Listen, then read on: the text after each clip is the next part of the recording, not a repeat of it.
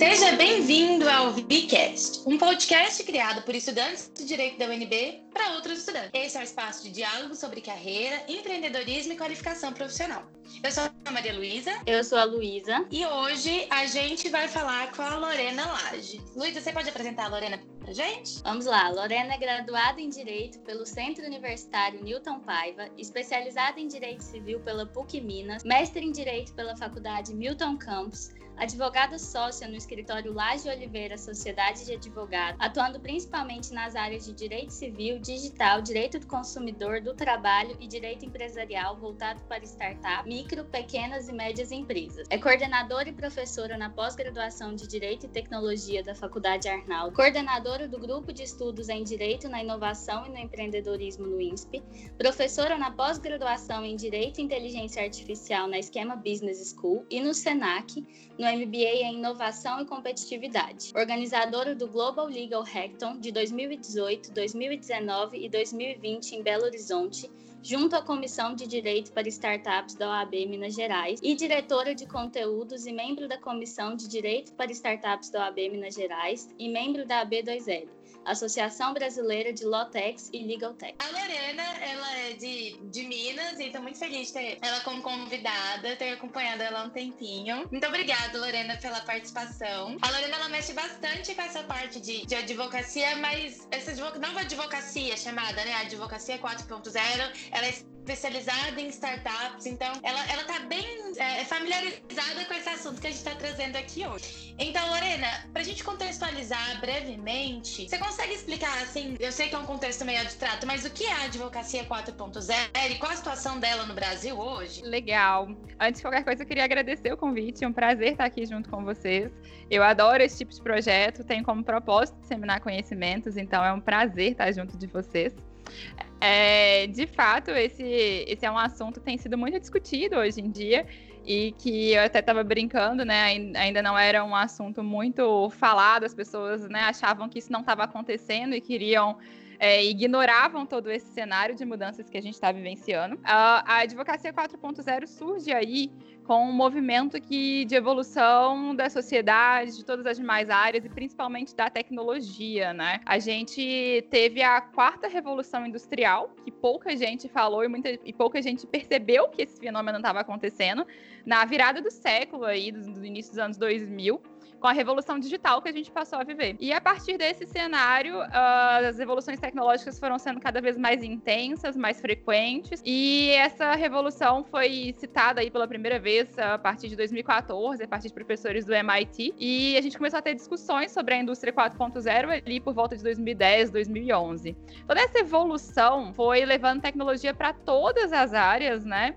E com o direito não foi diferente apesar de o direito estar sempre aí muito distante da tecnologia, não ter se aproveitado por muito tempo dessas tecnologias, é, a gente brinca, inclusive, que o direito viveu por muito tempo ali no 1.0, né, na, na, primeira, atuando como se fosse na primeira revolução industrial ainda, apesar das tecnologias aí de segunda, terceira e etc. E agora a gente vivencia um, um momento, assim, muito intenso em que a gente está vendo a tecnologia chegar com a intensidade total. Não dá mais para o direito esperar a advocacia agora não consegue mais esperar, é uma realidade ponto. Então, é, a advocacia 4.0 a gente começa a falar, é, usar esse termo e falar especificamente sobre a advocacia 4.0 a partir ali de 2014, 2015, justamente quando a gente viu que realmente era uma quarta revolução, esse cenário já estava acontecendo. E agora, né, mais intensamente, a partir de 2018, 2019, principalmente agora, 2020, a gente vê que realmente é uma nova forma de agir e pronto, né? Quem não se adaptar, quem não se adequar para esse novo cenário, infelizmente vai ficar ultrapassado e pode perder aí o seu espaço no mercado. Então hoje a gente vive um, um momento aí muito intenso de realmente perceber que a tecnologia está à nossa disposição, que ela inclusive é essencial, não dá para ignorar e para a gente atuar com, com maior aí, assertividade, com, com, de uma forma melhor junto aos nossos clientes, junto ao meio jurídico como um todo, a gente precisa usufruir dessas tecnologias da quarta revolução. Então é um cenário aí muito desafiador, principalmente para quem ficou parado no tempo. É, isso é, isso é muito verdade, assim, a gente perceber cada vez mais a tecnologia em contato com direito e com todos os campos da nossa vida, né? É, Sim. Mas ainda também sobre essa quarta revolução que você comentou, a gente viu é, desenvolver desde, desde essa revolução as tão famosas startups, né? Uhum. E aí elas se tornaram um novo cliente, né, para os escritórios de advocacia, com novas demandas muito diferentes do que a gente tinha antes. E eu queria saber se você vê alguma relação entre o desenvolvimento da advocacia 4.0 e esse tipo específico de empresas, startups. E se você acha que a advocacia 4.0 é uma forma de lidar com esses clientes de maneira mais próxima, já que tem ali a inovação, a tecnologia como um ponto em comum. Com certeza, com certeza tem relação dentre, dentre a aproximação aí desses cenários. É, infelizmente, quando eu comecei a atuar aí com startups cinco anos atrás, o que a gente via era que a startup, essas empresas aí de base tecnológica, com esse formato aí escalável de, de agir muito mais rápido, utilizando tecnologias de inovação e etc., elas tinham uma dificuldade muito grande de localizar profissionais jurídicos que pudessem é, entendê-las, que pudessem atuar na agilidade que elas precisam, né? É, elas tinham aí um formato muito peculiar e, infelizmente, quando elas ouviam falar de um advogado, elas corriam, porque para elas era sinônimo, e isso eu já ouvi de vários empreendedores, era o sinônimo do não. O advogado seria a pessoa, a advogada, né? Seriam as pessoas que falariam ali o não, você não pode fazer isso, não, a nossa legislação não permite, não, você não pode fazer. E isso era muito chato, muito triste. E, e é, a minha aproximação inicial com startups foi de encontrar esse cenário de início, né? E aí eu vi a importância de mostrar o quanto a gente poderia ter aí um outro cenário de advogados também, né? O quanto os advogados também estavam evoluindo e, e seguem evoluindo, e como, na verdade, eu era uma profissional que não iria, por exemplo, falar o não para eles, mas o sim junto com os riscos ou viabilizando os caminhos. Então, é, tanto eu, né, quanto os demais profissionais que quiseram se aproximar e que querem se aproximar e ainda querem atuar com startups, precisam entender essa nova realidade, precisam entender uma realidade de um novo profissional profissional, de um profissional que não está mais preocupado com um linguajar jurídico complicado, difícil, com o famoso juridiquês, com latim. Não é isso que faz a diferença no atendimento dele, que não é apenas dar informações é, soltas para o cliente e achar que seu trabalho foi feito, né? Citar um artigo, citar a lei, porque isso ele vai ter acesso ao jogar no Google ali e saber sobre a informação, um cliente de uma startup normalmente ele já chega sabendo até mais do que o próprio advogado em algumas situações, porque ele já chegou lá, já pesquisou, ele quer agora a solução, né? Então ele já viu lei, ele já viu ali tudo envolvido e ele quer um profissional diferente, ele quer um profissional que vai trazer soluções para ele, que vai viabilizar caminhos, que por mais que ele tenha visto não já a partir de uma lei, que consiga interpretar essa lei e ajudá-lo a construir, até mesmo a chegar a alterações nessa lei, que se for o caso, né? Para que esse cenário disruptivo aí da startup possa é, ser alcançado, que ela possa trabalhar nesse cenário com tranquilidade. Então a gente vê aí que ou o profissional muda e chega aí numa advocacia 4.0 para atuar com startups, ou ele não vai conseguir atuar com startups porque ela tem essa agilidade, ela tem esse formato aí bem peculiar e bem diferente. A startup, ela tem aí um, um, um, conceito que foi cunhado pelo Eric Rice, que é startup enxuta, né? De testar, medir e aprender, basicamente, assim, de uma forma bem resumida, que é para a evolução rápida desse projeto. Então, se você traz burocracia demais para esses projetos, você não consegue evoluir, você não consegue é, atuar em conjunto com essas startups. Então, agora, ou o profissional jurídico evolui e entende esse novo cenário em como ele pode atuar com essas startups nesse novo formato, é muito mais ágil, muito mais célere, muito mais livre, ou ele não vai conseguir atuar e não vai dar espaço aí para as startups e as startups não vão procurá-lo. Então, se você quer atuar com startups, você precisa mudar.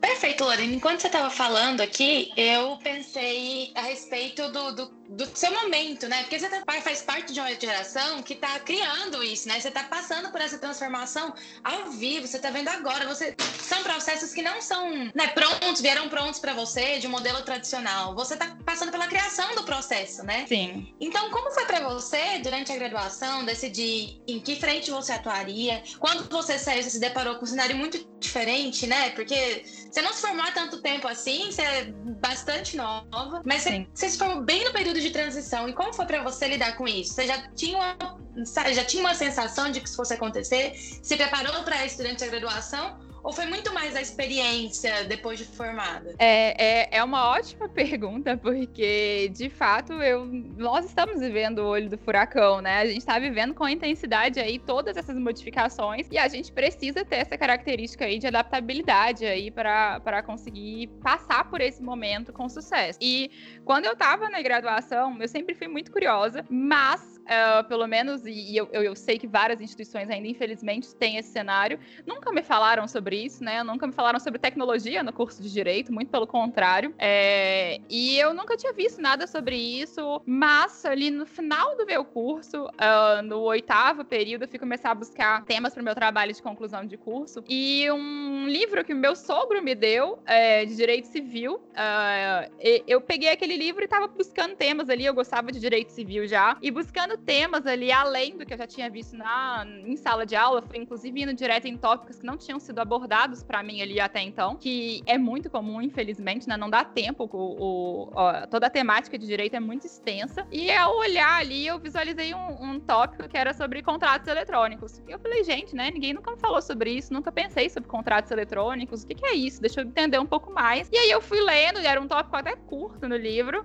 eu fui lendo aquele tópico, fiquei, me senti muito instigada por aquele, por aquele tópico e segui a, a partir daquele ponto a buscar um pouco mais sobre tecnologia, sobre entender essa relação com o direito, entender sobre os impactos. E quanto mais eu pesquisava, mais eu via é, problemas sem respostas. Uma área do direito que não tinha ninguém falando, trazendo respostas, trazendo é, soluções. A gente tinha inúmeros problemas, ainda tem, né? Inúmeros problemas, inúmeras situações novas que ninguém sabia e não sabe como lidar. Então, a partir disso que eu comecei a, a pesquisar e aprofundar os conhecimentos, fiz meu trabalho de conclusão de curso na, na área, e aí eu fui buscar uma especialização em, nessa área, direito e tecnologia, é, direito digital, e não tinha, né? No Brasil não tinha. Eu tinha na época eu até vi um curso que tinha sido tentado, é, foi tentado ser lançado em São Paulo, se eu não me engano, mas não formava turma. E eu fiquei bem chateada com isso e fui fazer né, direito civil, direito civil aplicado na PUC. É, mas eu brinco que eu sempre desvirtuei os meus cursos assim, porque eu ia para uma disciplina de contratos e eu já seguia para pesquisar um pouco mais sobre contratos eletrônicos, trazia para discussão conjunto aos professores. Os professores sempre gostaram muito, inclusive, dos pontos que eu levantava na, na, na, na especialização nas discussões. E aí eu,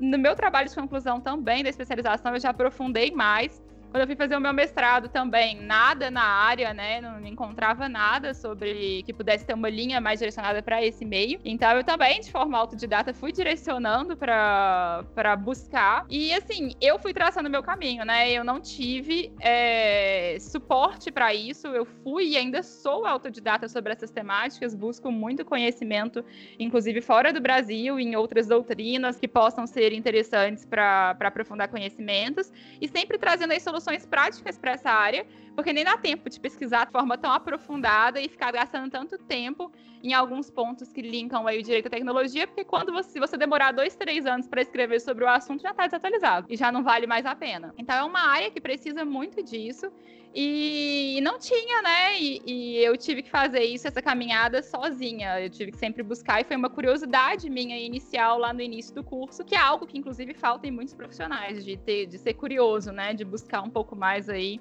outros pontos.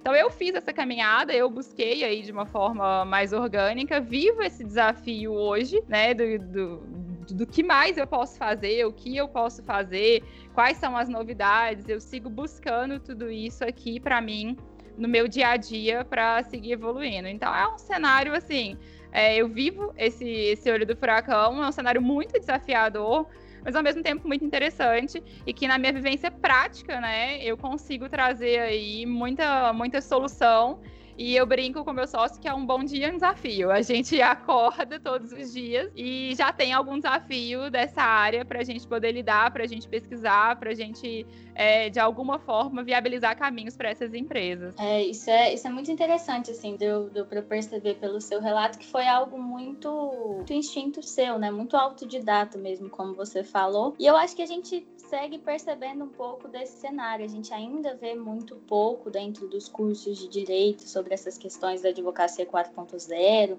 ou até mesmo sobre o direital, o que vem de mais moderno aí. E eu queria saber o que, que você acha sobre o, o ensino do direito mesmo dentro das faculdades. O que, que seria interessante passar para o aluno?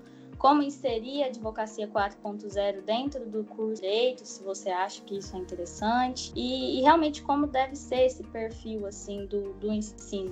Legal.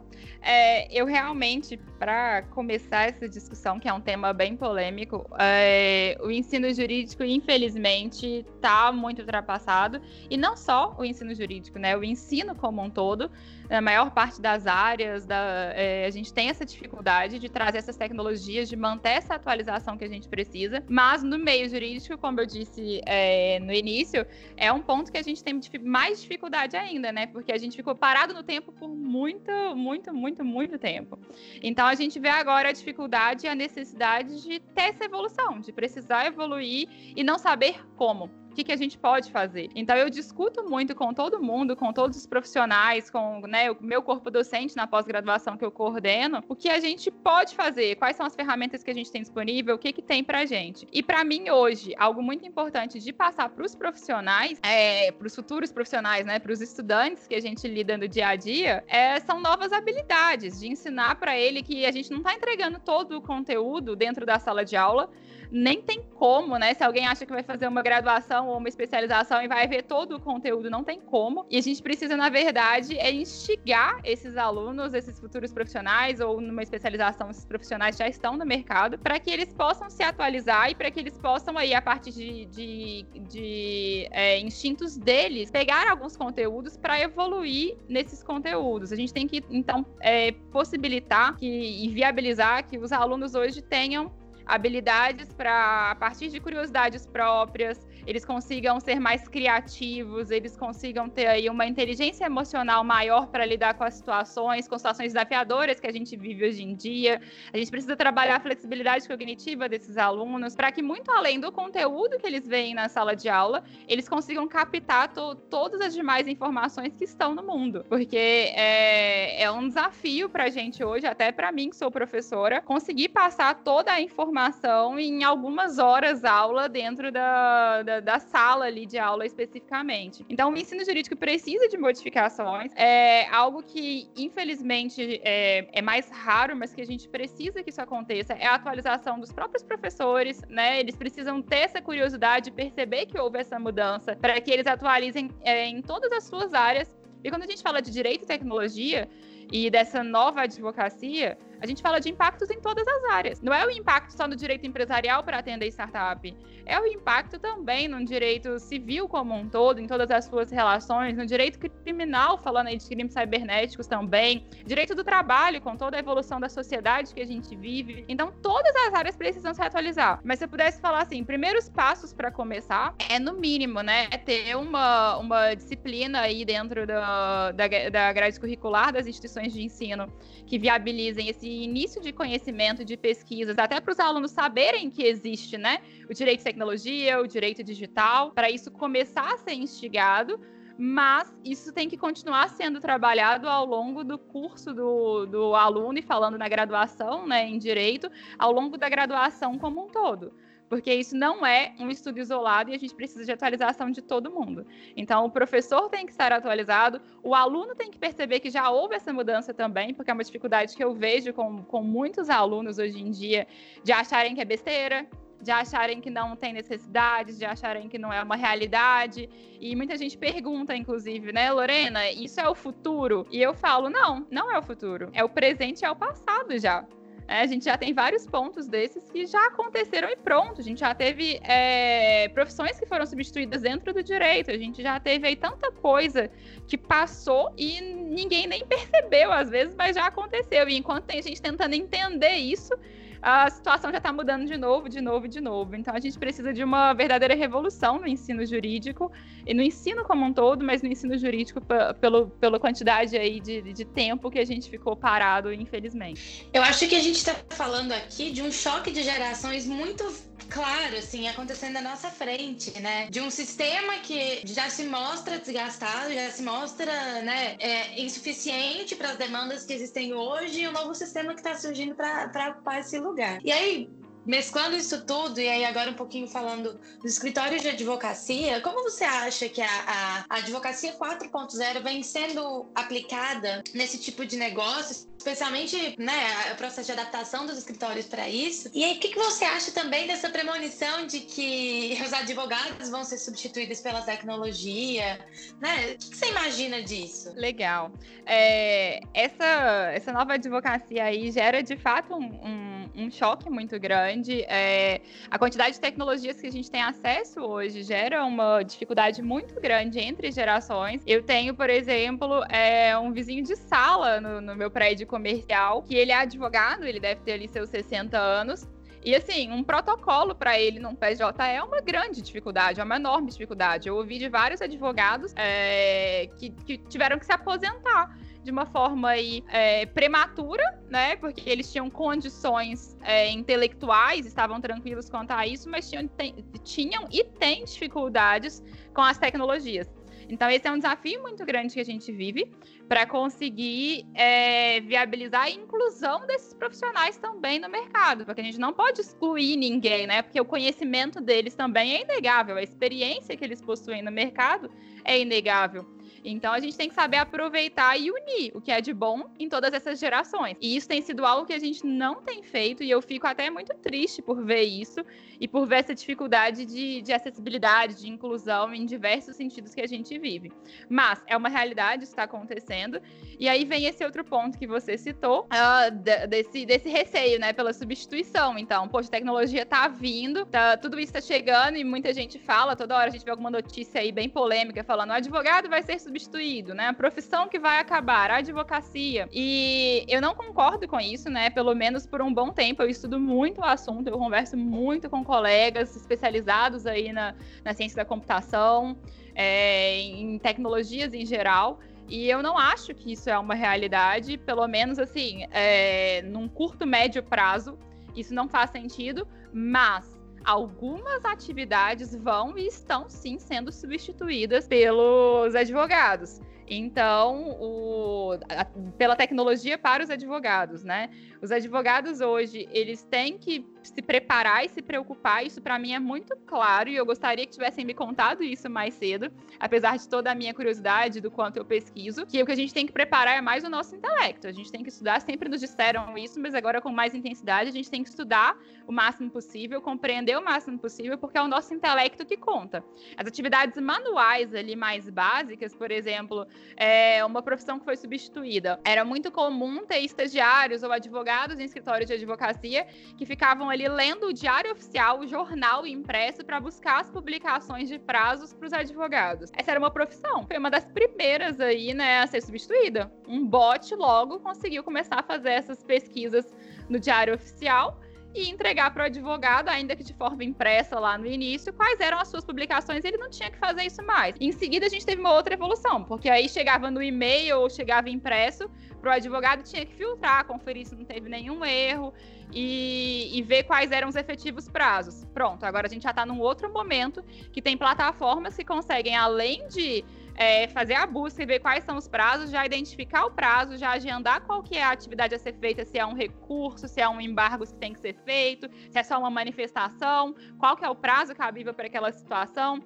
Então vejam que essas atividades aí mais manuais, que não precisam tanto do intelecto humano, elas vão sendo substituídas e isso vai acontecer naturalmente.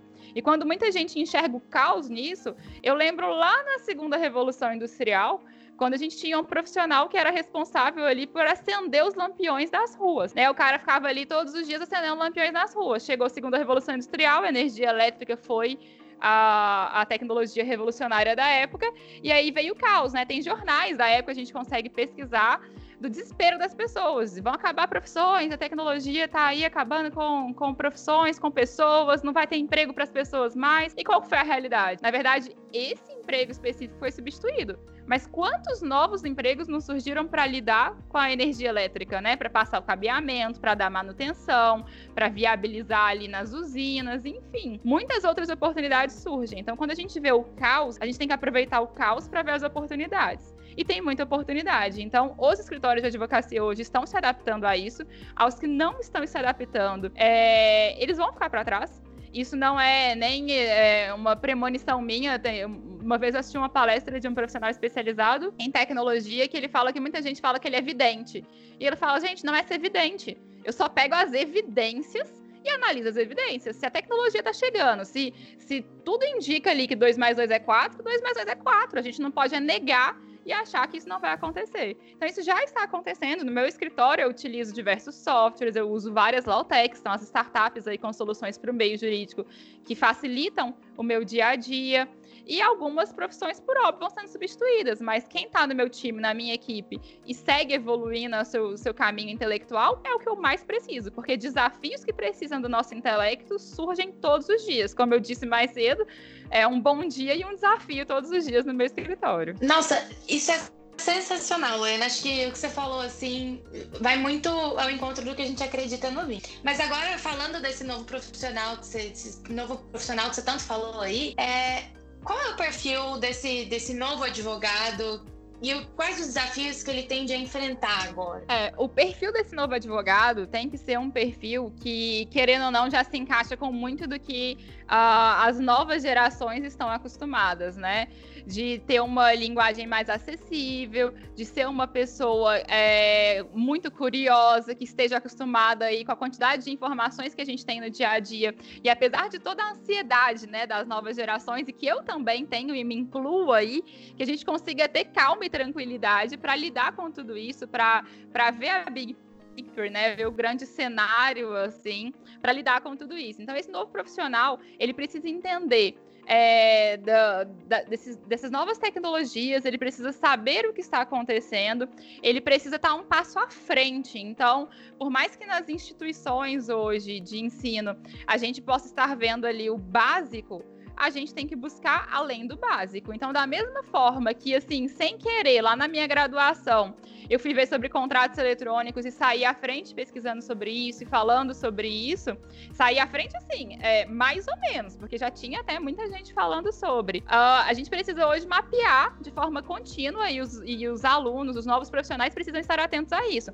Se, por exemplo, hoje é uma tecnologia revolucionária que está que tá muito forte no mercado é a inteligência artificial. A gente precisa estudar e estar atento, não ficar achando que é uma coisa do futuro e eu não vou me preparar e, e, e, assim, hoje eu já fico feliz que a gente tem, por exemplo, pós-graduações relacionadas à direito e tecnologia, relacionadas à, inteligência artificial. Eu leciono em, em, em, duas dessas, por exemplo.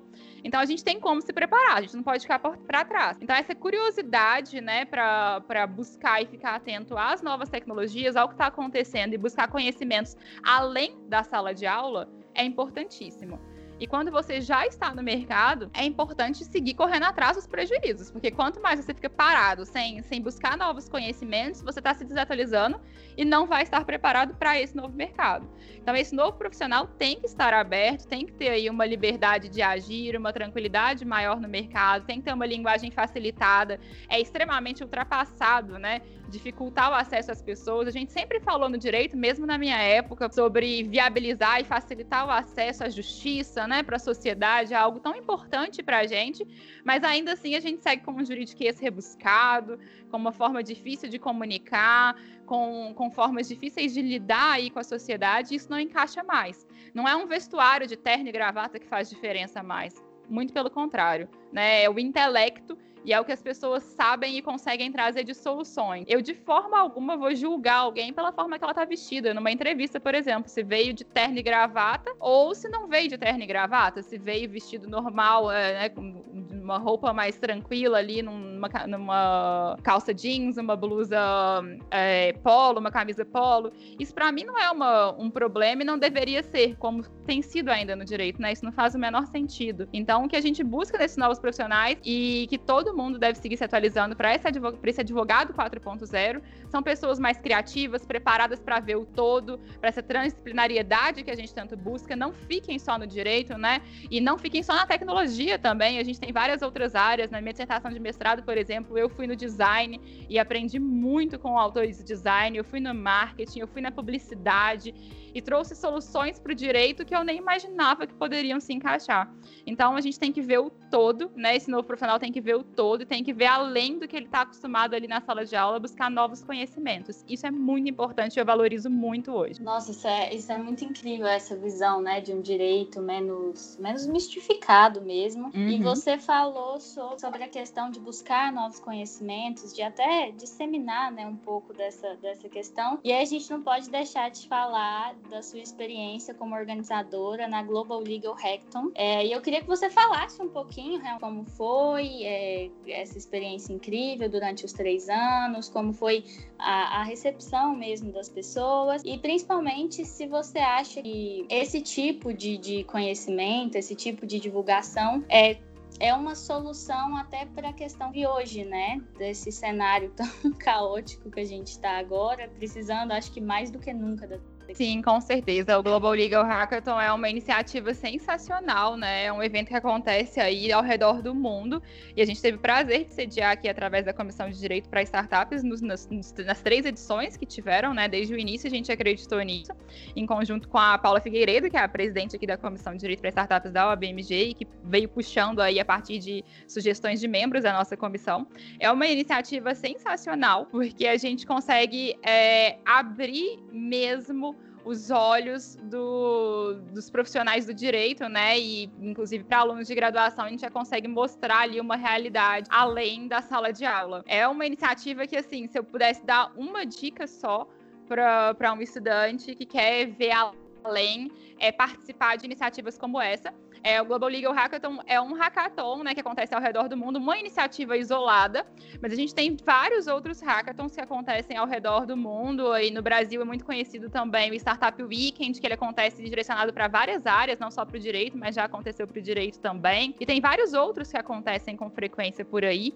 Fiquem atentos, porque é o tipo de iniciativa que é, eu falo até para os meus alunos da pós-graduação que eu leciono em Direito e Tecnologia na Faculdade Arnaldo aqui em Belo Horizonte, que é, é uma especialização em 54 horas. O conhecimento que você tem ali, né, inclusive prático, eu brinco até que é um estágio obrigatório da, dos alunos da minha pós-graduação, é, é incrível porque você se reúne ali dentro de tudo que eu tô falando para vocês aqui para esse profissional, para esse advogado 4.0, porque a gente consegue unir ali equipes multidisciplinares, então tem profissional do direito que se junta com o profissional do design, com o profissional da tecnologia e com o profissional de business, que são os quatro perfis ali para participar participar do GLH. E esses quatro perfis se unem em equipes e eles se reúnem ali, eles não se conhecem, né? Eles se reúnem ali no primeiro dia do evento e vão desenvolvendo ideias ali, eles buscam é, dores do mercado, problemas, né? Um erro muito grande das pessoas é ficar procurando solução. Você tem que procurar problemas. O que as pessoas vivem hoje, principalmente no direito, como é o foco do GLH, quais são as dificuldades, onde a tecnologia poderia ajudar para a gente poder evoluir.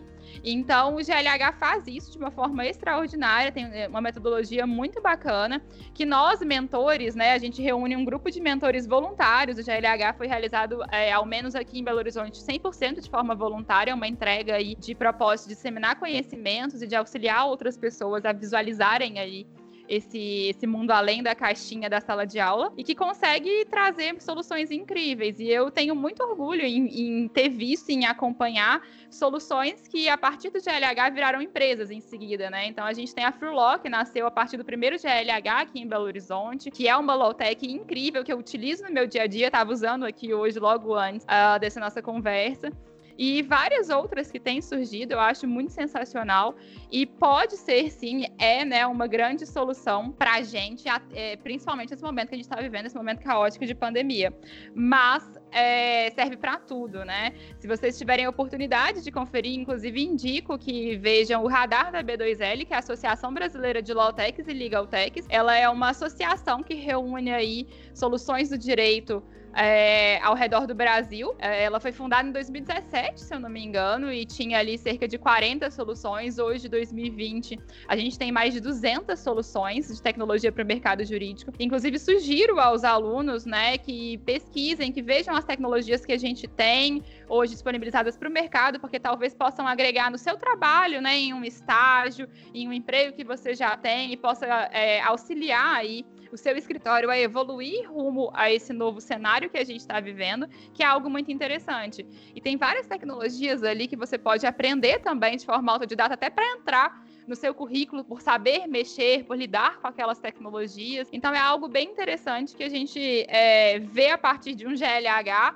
de tecnologias surgem para o direito. Então é sensacional, a experiência é inexplicável. É, eu chego à exaustão em eventos como esse, porque são muito cansativos, né? Principalmente para a gente que está na organiza organização, são meses antes de preparação, mais as 54 horas intensas do evento que a gente nem dorme, porque a gente precisa acompanhar o evento todo junto com os participantes. Mas é uma gratidão imensa de depois ver a quantidade de impactos positivos no meio jurídico e de tecnologia aparecendo para a gente no mercado.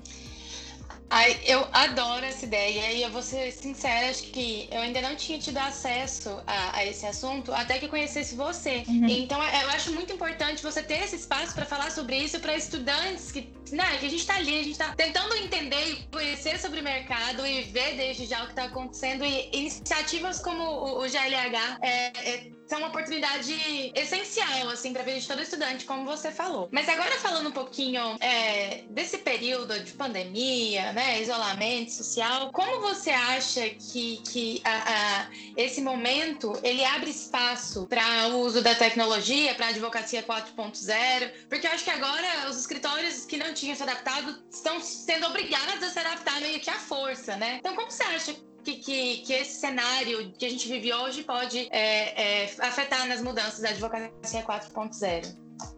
Cara, eu vejo que assim foi um momento de todo mundo é, perceber, constatar que não é um bicho de sete cabeças, né? Que é possível utilizar de tecnologias uh, ah, para poder é, viver hoje em dia, né? Para se trabalhar no dia a dia.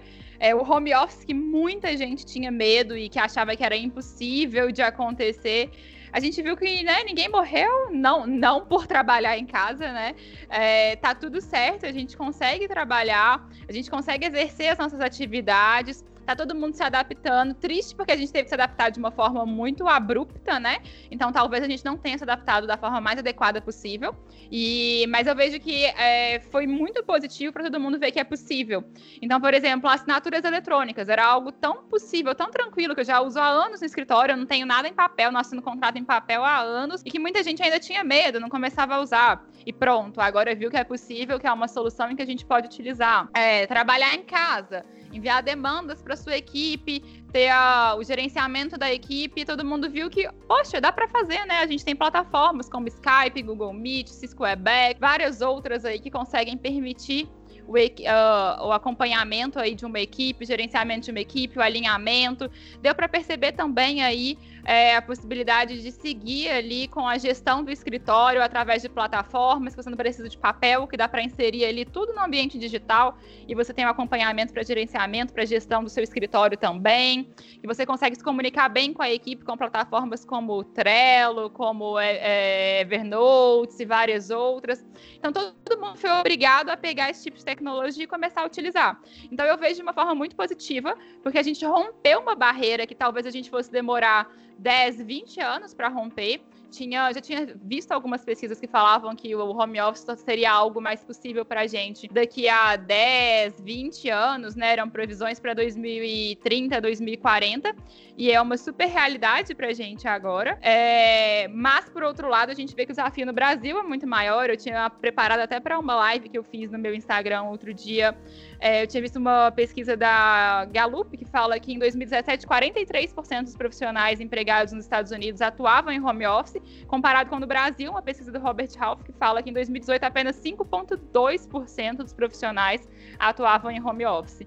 Então a gente teve que sair de 5,2% para 90%, talvez, né, em 2020, de uma forma muito abrupta. Isso foi difícil, mas a gente rompeu essa barreira. Com essa barreira rompida, eu agora, assim, sou muito tranquila em visualizar novos horizontes, um horizonte muito mais tranquilo para a gente fazer isso.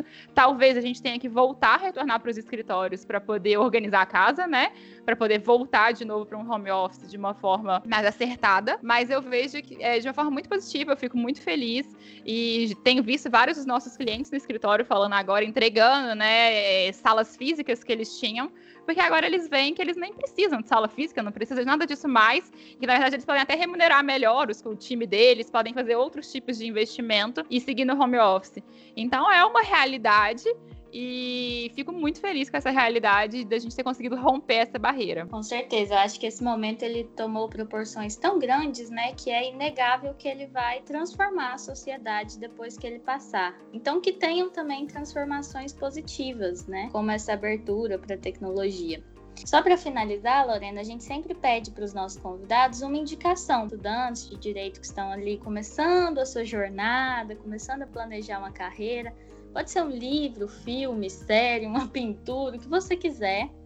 É, mas Legal. você acha que seja importante? O que, que você indica pra gente? Legal, eu mencionei o Eric Rice, então eu não poderia deixar de, de sugerir, né? Quem quer entender um pouco mais desse nova, dessa nova forma de agir das empresas, que é sensacional e que eu aplico até no meu próprio escritório para a vida, né?